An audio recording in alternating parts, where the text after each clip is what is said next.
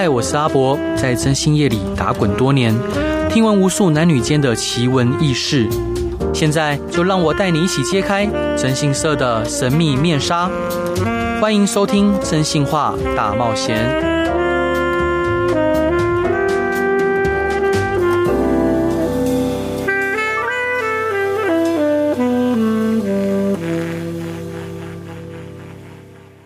各位亲爱的听众朋友，大家晚上好，欢迎回到飞碟电台，收听我真心社阿仔主持的《征信话大冒险》。在这个宁静的深夜时刻，让我们一同进入一个充满艺术和灵感的世界哦。今晚我们有幸邀请到果陀剧场的导演、编剧、演员和音乐设计师，他将带领我们穿越剧场的缤纷世界，探索着他的创作旅程和艺术心境。让我们来欢迎王慕天导演，Hello，欢迎您。哎，各位观众，大家好，我是王慕天。所以，呃，这一次果陀剧场呢，将在年底推出最新的舞台剧《解忧杂货店》。我们有幸邀请到解《解忧杂货店》的导演王慕天导演，可以帮我们介绍一下这一次推出的呃内容跟它的特色与值得介绍的地方吗？啊、呃，不知道大家。这个解忧杂货店，不知道各位观众有没有看过他的小说？有，因为他小说还有改编成电影，其实已经、嗯、呃很多年前就已经很有名了。对，那这次呢，是我们取得日本授权制作台湾版的舞台剧。嗯，所以台湾版的舞台剧跟日本版，然后跟中国版是呃我们自己设计出来的剧本，这一个新的版本，这样、嗯、不是不是买他们那个舞台剧版本的。那个版权来的，这样。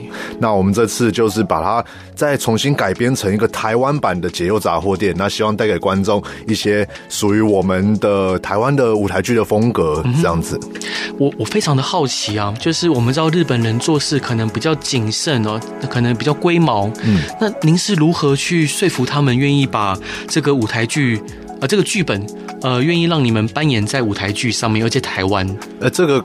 工工程还真不是我做的，就是是是剧团去跟他们谈的，但的确谈的蛮久的，因为对啊，因为就是一是语言也不通嘛，所以还有经过一些呃有一个人帮忙牵线，嗯，然后谈了，因为他们会对于场次，然后呃多少场的那个那个分润也会也会有有所讨论这样子，对啊，那所以牵线那个人非常厉害。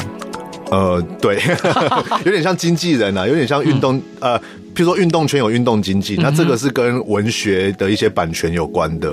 嗯，那想请教，就是为什么会想要特别扮演这一部小说，而作为舞台剧的，就是基基底？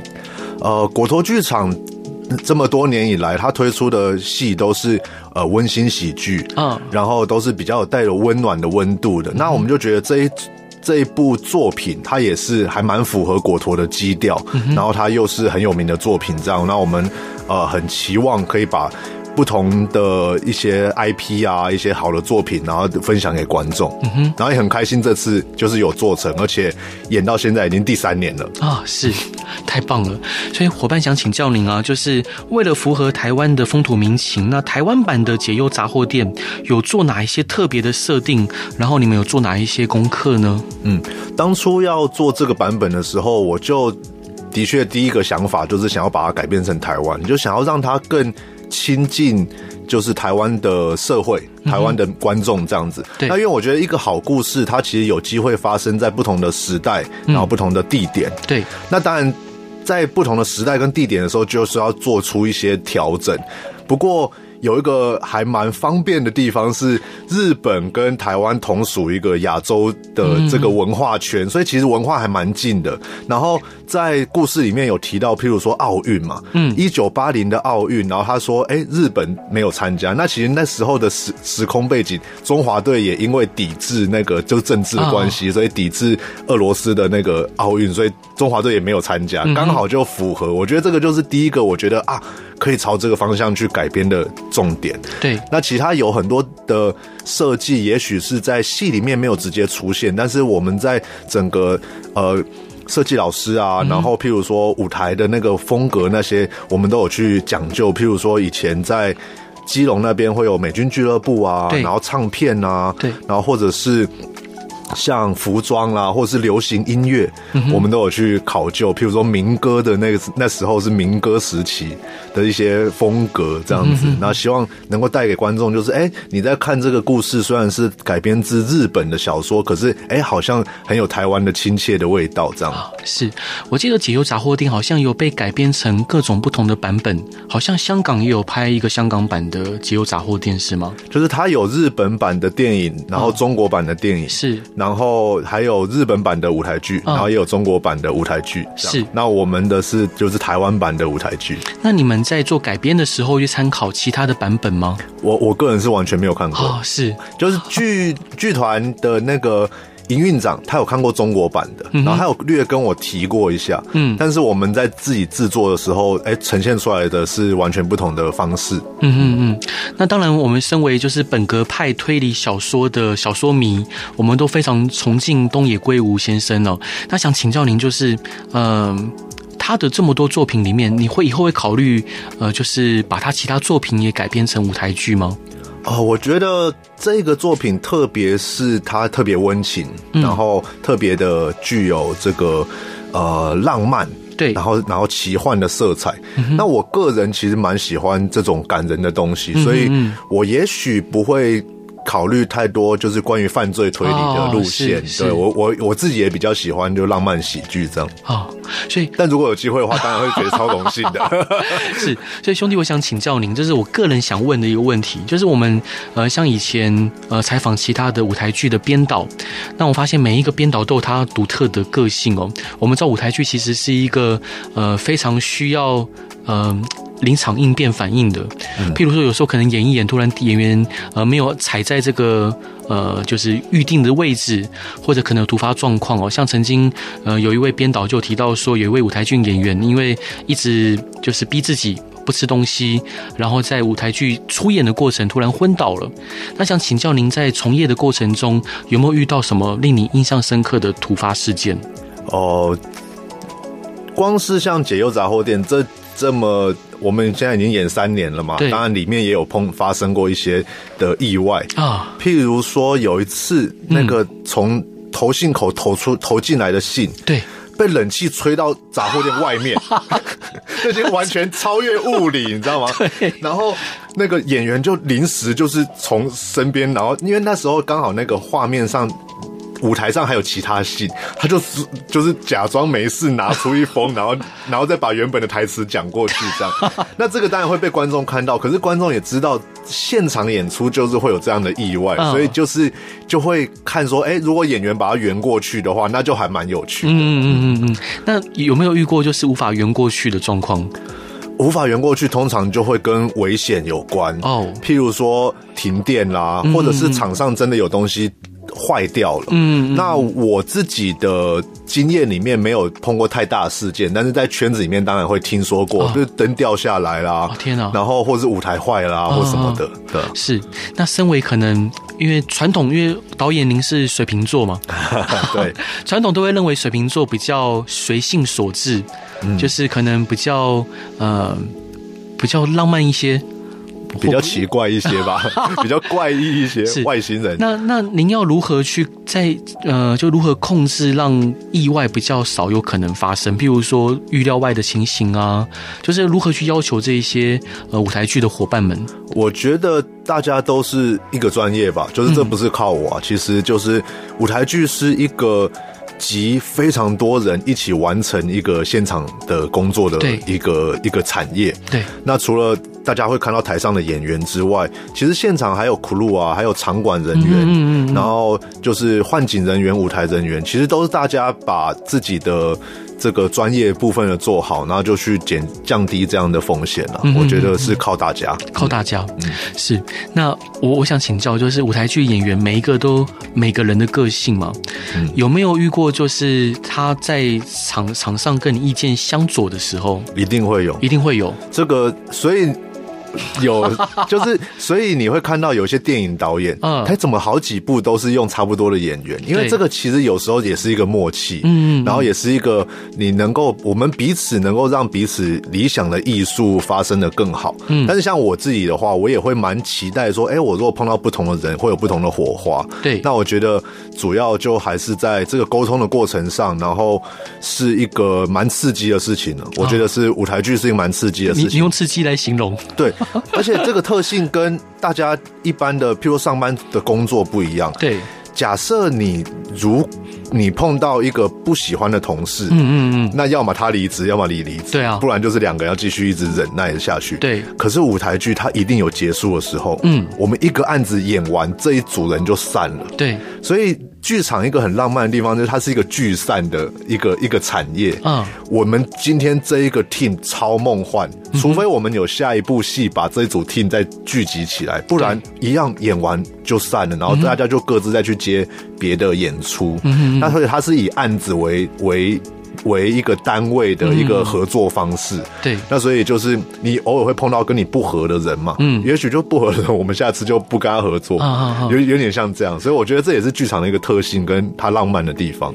那呃，当然我们知道在呃，不管是舞台剧或者是在电影里面哦，除了金主以外，我们必须很老实的说，除了金主以外，编导是最大的，嗯，算是应该应该是 对。是。那你有没有遇过就是很呃跟你挑战你的权威的演员？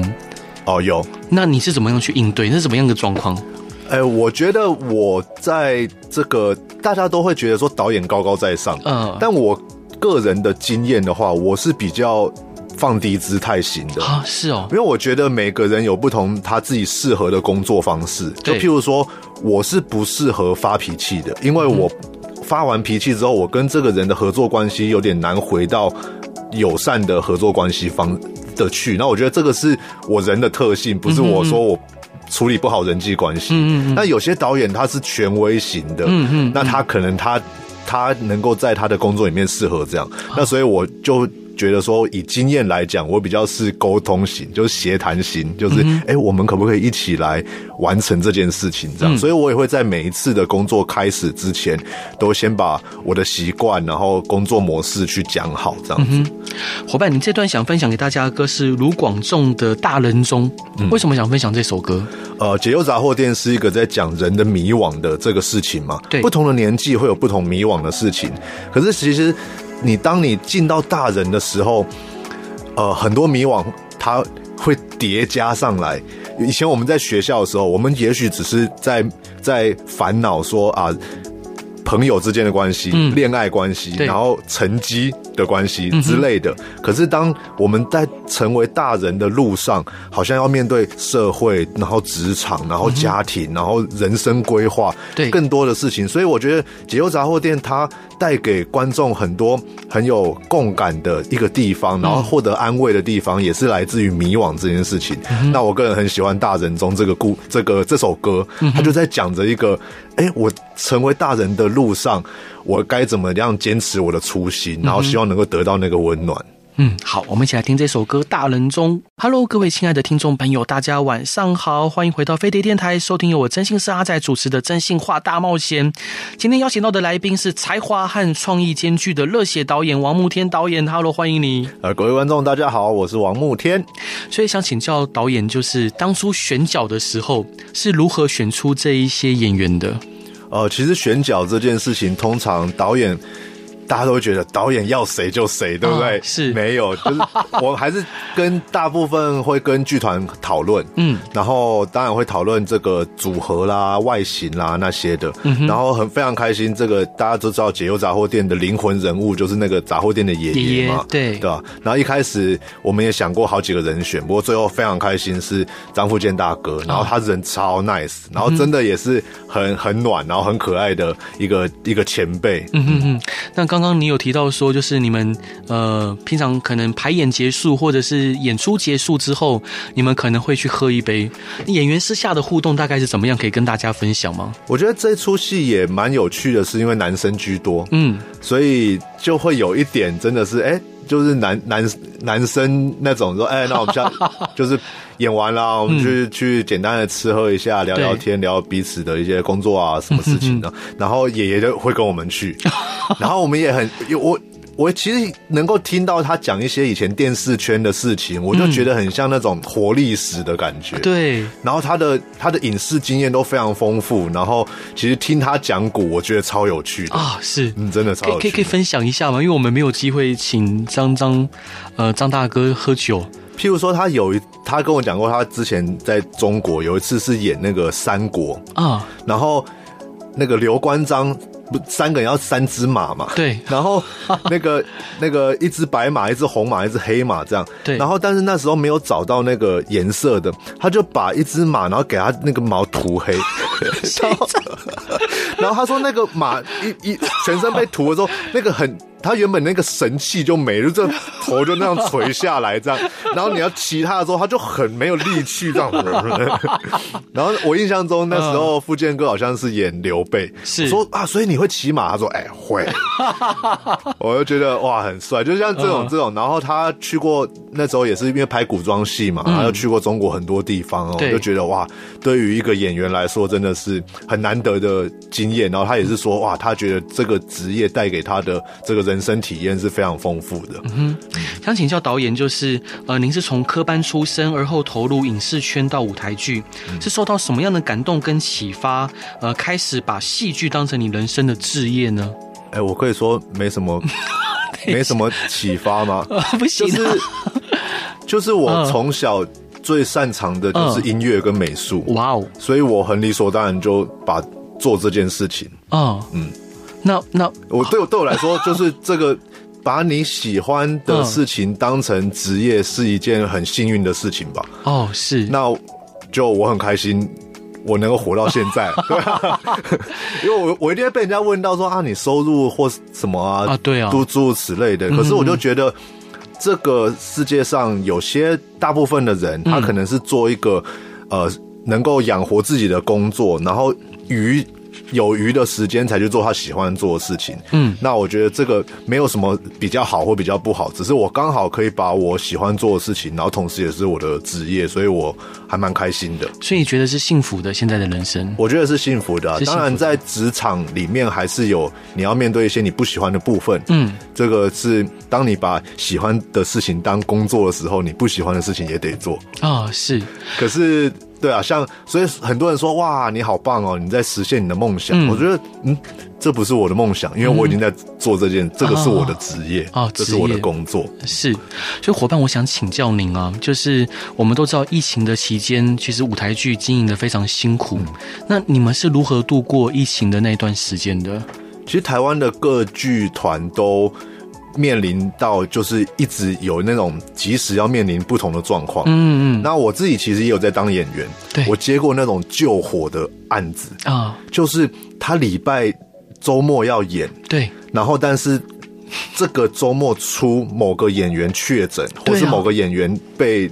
嗯，被那个就是要在居家隔离这样，对对对，他们就要临时找人，然后去顶他的角色。那那个戏是已经演过的戏，嗯，然后人家问我要不要接，我就说我接啊，因为对我来说也是赚钱嘛。然后还有就是我对我自己的那个表演的掌控力也算是有信心，嗯哼，所以真的是超级紧张的。我礼拜二接到这个工作，对，然后我就把礼拜三、礼拜四原本的工作去做一些调整之后，我就开始背本。我隔天晚上就要面对整排，然后周末就去演出场，而且还不能 NG，就是对啊，就是对我来说有点像是那种很刺激的快钱。嗯，但是我觉得有一点很感恩的事情是，解忧杂货店在这三年期间，居然没有任何一场演出是取消的。哦天呐，好好有福报哦！真的，这就是我们当我们演到第二年、第三年的时候，嗯、连演员都说：“哎、欸，好像真的上天有在眷顾这个戏。啊”然后，所以他二零二零年那个首演的时候，我们是二零二零年的九月首演。嗯，然后大家如果有印象的话，疫情是二零二零的春节后爆发嘛，三月。所以，嗯，然后台湾算是。第一年的时候，台湾算是蛮控制的蛮好，所以大概在年中的时候解封。那我跟我们刚好是九月演，对，所以大家关了半年之后，然后来看这个很感人的戏，然后那时候真的剧场里面是暖烘烘的那种感觉。嗯嗯，然后隔年二零二一年的时候，我们是年初演。然后二零二一的疫情是年终爆，所以我们刚好又度二零二一又度过这样，是，所以真的还蛮感谢，就还蛮开心的。嗯、那那如果是果陀剧场的话，的确也有很多场次受到这个跟动，那就是只能还是就是只能面对啊。我觉得人生就是这样。是，所以伙伴想请教您，就是呃，解忧杂货店以杂货店作为出发点，讲述不同寄信者的故事，你有没有对哪一段故事最为感动？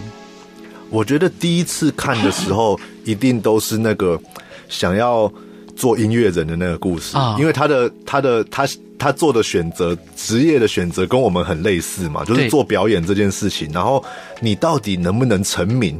嗯哼，就是对我来说，呃，成名或者是退一步讲，你那到底能不能活下去？你做那么全世界那么多音乐人，有多少周杰伦？其实只有一个 那种感觉，对不对？是，对啊，那。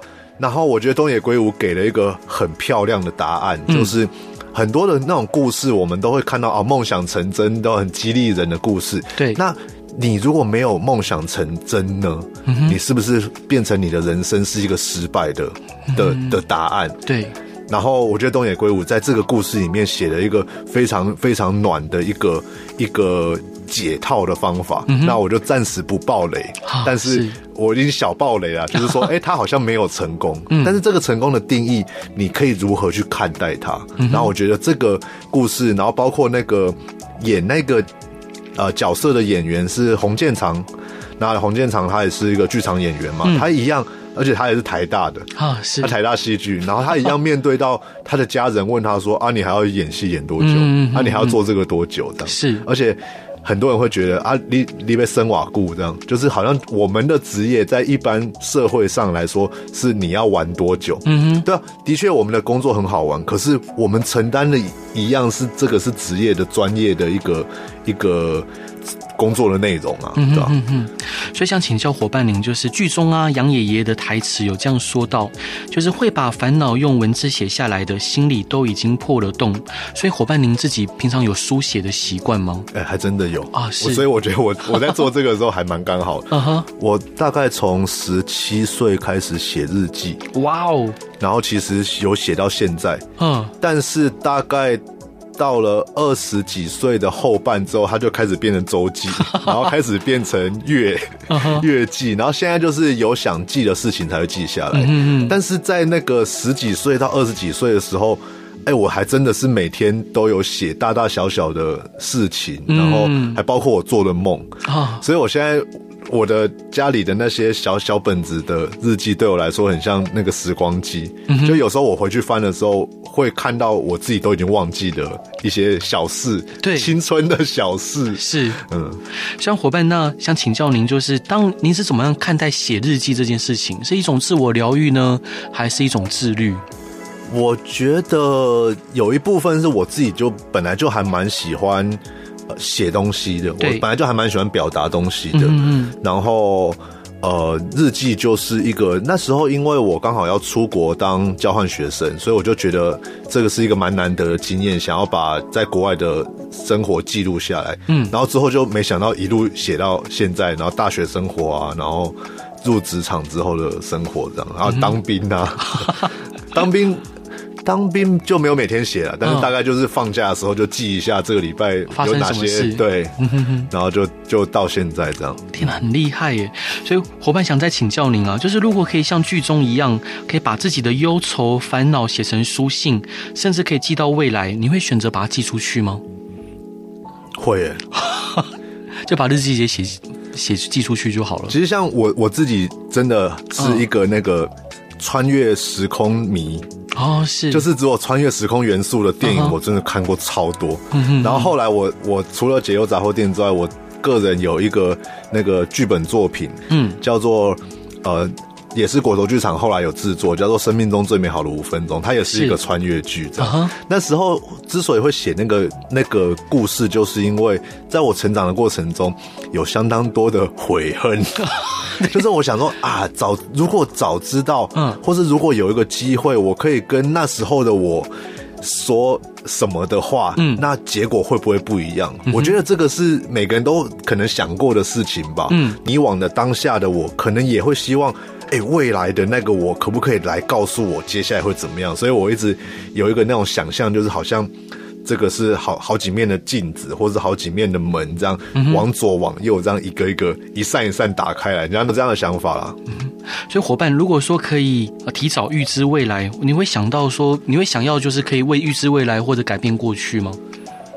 我我关于这个问题啊，嗯，我在我人生过程中，我的想法也有很大的改变过。怎么说？以前我都是一个很很很回顾过去、很念旧的的人。哦但是大概在某一个时间点，我开始意识到说，你再怎么样的回顾过去，过去都不会回来。嗯，你能够看的只有现在跟跟未来这样。嗯、然后，所以我从那个时间点。有这个启发之后，也影响了我我写的那个剧本，哦，然后所以后来那个剧本有得奖，超棒的。我我觉得可能也是对啊，就是人生的启发，我可以把它放在我的作品里面跟观众分享，嗯，我觉得是蛮开心的事情。是，嗯，伙伴这一段你想分享给大家的歌是哇，李玟小姐的答案，嗯，为什么想分享这首歌？呃，一是李玟是我最喜欢的歌手啊，是，二是我觉得《答案》这首歌是他的歌里面相对知名度可能没有那么高，但是非常非常棒的一首歌。嗯，他讲的是歌词超棒的，他讲的是呃。如果爱没有走到终点，那那这个这个爱是不是就算失败的？嗯、但是他那歌词就写说，你真爱过，那就是答案。嗯哼，就是很多人在恋爱里面或者爱情里面总总觉得天长地久才叫成功。对，可是我们其实人生中的很多不同的际遇是，或是缘分的长短是不一定的。对、嗯，然后所以跟大家分享这首歌。好，我们想刚好也是解忧杂货店里面你发问，你想要得到一个答案。是，我们一起来听这首歌吧。Hello，各位亲爱的听众朋友，大家晚上好，欢迎回到飞碟电台，收听由我真心是阿仔主持的《真心话大冒险》。今天邀请到的来宾是在剧场工作中不断锻炼自我、追求艺术的极致的王慕天导演。Hello，欢迎你。大家好，我是王慕天。我跟跟你聊天真的非常开心啊！真的吗？真的。那个下下次喝酒可以揪我一下吗？好好好，会不会太啰嗦？我说我不会不会，我我我我我喜欢听人家说话哦。好，就是比起讲，我更喜欢听。哦，啊，是。OK，好，想请教导演啊，就是我们都知道舞台剧呃跟电影或者戏剧平常呃电视上的戏剧呈现是不同的，那可不可以请您跟听众朋友分享一下舞台剧跟电影或其他的戏剧呈现方式的异同之处？譬如说，大家最直接会想到的是舞台剧不能 NG 啊，是，然后电影的话，它就是又可以剪接，嗯哼，嗯，所以我觉得光是这一点。对于表演或者对于这个观赏来讲，舞台剧是一个活的艺术。嗯，同时他每一场演完他就死了啊，是。所以以前我们在戏剧系的时候，那个老师就有说，就是今天晚上的门票，嗯，呃，如果到了明天的话，它就比报纸还要不值钱啊。是，呃，就是因为它那个那个现场演出真的只有在现场才能够发生。那有些人就会说，譬如说我以前演出的时候，朋友说啊，那个。周末我刚好没空啊，你可不可以拍下来？你们电视上会不会播这样？嗯嗯、然后我就会说，这个东西你如果不在现场的话，嗯，它其实它的魅力就不在了。对，因为像。就像大家比较能够理解的是去看演唱会，嗯、你其实，在现演唱会的时候，是全场的人一起呼吸，对，我们全场的人跟着台上的歌曲一起的感动，或者一起的亢奋，一起兴奋，然后舞台上的那些灯光效果啊，带给你的左整个是。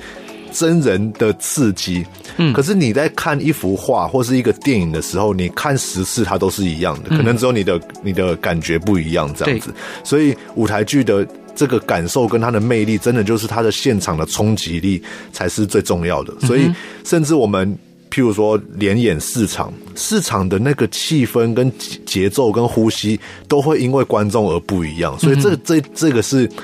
这个是我我之所以会对剧场这么着迷的原因之一啊。是，那呃，导演想请教您，就是我们知道在疫情严峻的时候，呃，解忧杂货店在二零二二有暖心加演，那中间有没有一些观众的回馈让你们印象深刻，可以分享的吗？我觉得这出戏真的是天时地利人和，都让大家觉得很奇迹啦。啊，就是我们决定要制作的时候，也不会预知到刚好那一年碰到疫情嘛。可是，在疫情的情况底下，刚好这些就是我觉得全世界的人，然后台湾人也是，就会觉得说，哎，我不知道未来会怎么样。对。然后我好想知道。嗯。而且我大家可能会碰到工作的一些呃。困难困境，嗯、然后哎、欸，我该换工作吗？可是现在又有疫情啊，或什么的。嗯，然后刚好在这个戏里面，我觉得大家一样跟着这些剧中人，然后彼此提问，然后彼此收获不同的礼物，这样子。那、嗯嗯嗯、我觉得这个在观众的很多的回馈里面，都是说哇，感觉到非常的温暖，然后非常的疗愈、哦。是，就是好像他们。有一个力量可以相信自己所做的决定，然后勇敢的往前走。嗯哼，那我觉得这也是当初东野圭吾在写小说的里面的里面，他有提到很多关于烦恼，然后关于解答之间的他的想法。嗯，譬如说杂货店也也有说，他说，呃。就像你刚才说的，很多人心里面他都有破洞，或者他心里面其实已经有一个答案，他只是想知道这个答案是不是真的。但是如果这些获得回信的人，他没有想要好好认真生活的话，那谁也帮不了他。对对，就是我就觉得，其实很多观众会 catch 到这一个，然后他愿意更有力量的去相信自己的选择，然后去努力的为自己的目标前进。嗯。那我觉得像这样的力量，是我们自己。是演戏，就是演戏的人，我们也会觉得很感动的。是，那想请教导演，就是《解忧杂货店》呃这一部剧在出演以来，有没有什么特别让您感动的事情？比如说，不管演员的互动啊，或者是可能跟听众呃，或者是观众朋友的回馈。嗯，我觉得光是一个自己投入的戏，然后他真的要在舞台上。就是现身了，就是实现了。我我每次看都会会觉得蛮感动的，啊、是对、啊。然后这个故事又很暖，所以我我每次看到里面的那些情感流露，然后我都还蛮开心的。那、嗯、这次也很特别，是因为它有好几段那个呃咨询的人的故事嘛。嗯。然后我也试着把他每一段的都用不同的手法去去呈现。嗯。那我自己除了做话剧之外，其实我也是有在做音乐剧的这个设计。然后我我会写歌啊，所以我在这这里面其实有偷带入音乐剧的手法，像里面那个鱼店的音乐人，他那一段就是用唱歌来抒发他的心情，嗯、然后下面一段有一个是用歌舞去描述这个那个酒店的一个场景，这样，嗯、那我就我就觉得这个戏这各方面，然后跟设计老师一起把这个戏做出一个很丰富的变化，嗯，然后是我觉得蛮开心的事情。是，那想请教导演，就是如果平常您自己有一些困扰或烦恼的事情，您会如何去排解？那有没有一些排解呃忧愁的方式可以分享给听众朋友的？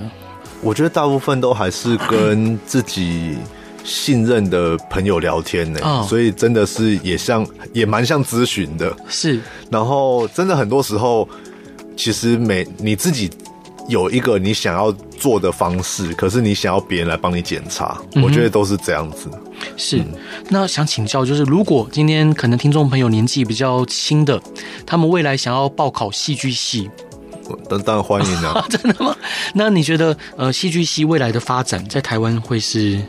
我觉得这几年我感受到有蛮多呃观众朋友其实很喜欢音乐剧，对。那音乐剧本来在，譬如说纽约百老汇，它就是一个最具商业能量的一个一个剧种。对，因为它有音乐嘛，有歌舞嘛，非常热闹。你不用怕说，哎，舞台上的呈现方式你看不懂，或者是大量的文本的台词让你觉得听得很无趣，这样。所以音乐剧绝对是非常通俗，然后非常普罗大众都很喜欢的。然后这这些年。台湾的大中小型的音乐剧也都非常蓬勃，然后所以觉得这个有很多年轻的朋友都在投入这个这个剧种里面。那当然，传统的演出，那它的它的魅力也就有待大家再慢慢的投入进来。是，那兄弟，我想比较问比较现实的问题，来，就是呃，舞台剧的演员，如果他以舞台剧为职志，他有办法养活自己吗？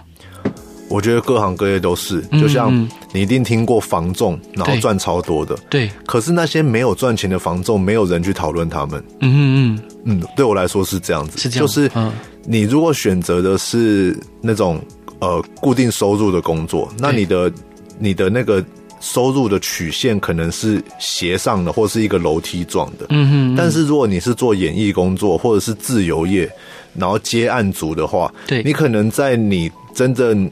就是你的名声，我说业界的名声啊，不是不是那种演艺圈名人才叫名声。对，就是你的实力跟那个被肯定之前，你可能会有一段不稳定的时间。嗯哼，那你后后面稳定起来的时候，其实你的生活跟那些都会变得更稳定。所以我觉得重点还是你能不能在这个职场里面找到你足够立足的实力。嗯哼，嗯，所以我觉得你你今天你要做别的工作，你。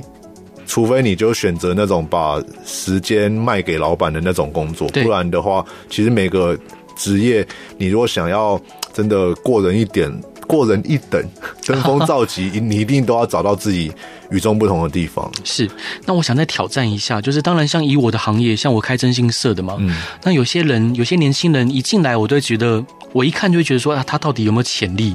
哦，就可能他我一看就觉得，哎，你适合做这个行业。嗯，那有些人他不适合，但他非常喜欢做征信社。嗯，虽然做一个侦探，嗯，那我就不知道该怎么去劝他。哦，我想请教，呃，伙伴您就是，呃，您应该也看过很多的演员是非常眼中有梦想、有热情的，嗯，但是他可能在天赋天分上就有所不足。嗯，你会去劝退他吗？如果他来问我的话，对。因为像我自己有教教戏剧戏剧课的经验，对，那来的是一些就是没有经验的的，该说外行人吗？可以可以说外行人吧。是，他们有的是上班族，想要来学习或者才想要来体验，然后也有真的想要当演员的。嗯，我就问他，你为什么想要当演员？他他他就说他以前可能在社团有音乐或是舞蹈的表演经验。我说哦，所以你你有在台上爽过？然后我说，但是。你要，你要确定说你喜欢做的事情，你可以当兴趣。嗯哼。但是你如果当职业的话，你就得要跟整个地方的同行来竞争，你要承担这件事情吗？嗯哼。那我觉得这是一个决心啊。然后还有就是，呃，每个人的天赋不同，就像你说的，所以你可以去试，但是你不一定会得到你要的某些东西。嗯哼。可是你试了才知道。还有就是，你一定要热爱这件事情。嗯，就像有些人会说，啊，要怎么样才能跟跟，譬如说一个跟某某某一样有名？对，我要怎么样才跟周杰伦一样有名？我要怎么样才跟跟那个？我觉得是你要真的喜欢你正正在做的事情，然后如果你有因此成名的话，那是你运气好。可是说你没有因此成名的话，你还是可以做你。喜欢做的事情，所以你要知道你自己在到底在干嘛啊？是，嗯，我觉得刚刚导演您说这段话，我觉得给不管是在各行各业，对很多年轻人来说都是适用的。如果想要在一个行业登峰造极，你必须热爱你的这一份职业，因为很多人他都是想要透过这件事情而。呃，名利双收，对，所以你喜欢的是名利双收，你喜欢的不是表演吗？没错，没错。嗯、那你你已经遗失了表演，所以你在想说，我要写怎么样的歌会会变成抖音神曲？我要怎么样操作社群，我才会成为网红？嗯嗯嗯。那你真的喜欢做这件事情吗？你可能有一天会发现，其实我根本不喜欢拍片。没错，有一天你会发现，我其实根本不喜欢讲话。嗯哼。那你如果真的喜欢拍片，真的喜欢讲话，真的喜欢表演的话，你其实，在做那件事情当下。你应该就是快乐的，是，没错。那导演，呃，就是我们都很期待，就是果陀剧场的《解忧杂货店》的演出，可不可以请您介绍一下、宣传一下这一部剧？是的，《解忧杂货店》二零二三年感动回归。那我们在今年的九月，总共连连演三个周末，所以是有很多场次可以让你选择的。嗯。九月一号的那个五六日，然后九月八号也是五六日，然后九月十五、十六、十七也是五六日，各有四场，所以总共有十二场。哇哦！那相信是很好安排这个场次。那希望大家可以再进到剧场里面，跟我们一起看这个暖心的故事。然后我们在这个水源剧场，在在台北的公馆，公馆那边的水源剧场，嗯、然后它是一个三面舞台。那我们做了非常多的这个剧场里面的魔幻的设计。那欢迎大家一起进来，不只是看到一个。很有趣的故事，那也可以体验到这个剧场的魔力。是，也希望就是所有喜欢呃温馨而且可以发人深省的剧情的，或者是喜欢东野圭吾这本小说《解忧杂货店》的朋友，可以用行动哦支持呃，就是王导演跟果陀剧场悉心安安排的这一份呃这个舞台剧，好，相信会非常精彩。那如果大家想要购票的话，请洽 Tix Fun，或者是在 Facebook 可以搜寻果陀剧场。好，是。那今天再次感谢，就是王导演来节目上玩。最后一段，想分享给大家的歌是陈绮贞的《家》，为什么想分享这首歌？我觉得这个是在我过去几年很多时候我真的很低潮的时候安慰我的一首歌。啊，它里面就是讲到，其实你心中的梦想到底是什么呢？嗯，你可能走了很远的路，但是你不知道你的尽头在哪里，你不知道你到底你的努力有没有回报。嗯，那这首歌讲的是。自己才是自己的家，其实你的归属就是你自己。是，当你找到自己的，你当你找到自己的时候，其实你更可以去应变各样的事情。好，感谢王导演今天精彩的分享。然后呢，如果呃各位听众朋友有任何想要问的问题，也欢迎在脸书上搜寻“真心是阿仔”与我分享，或者是呃也希望大家可以去果头剧场多看看他们的最新动态跟最新的消息。再次感谢你。好，也希望大家喜欢今天的广播。谢谢大家，大家晚安，拜拜。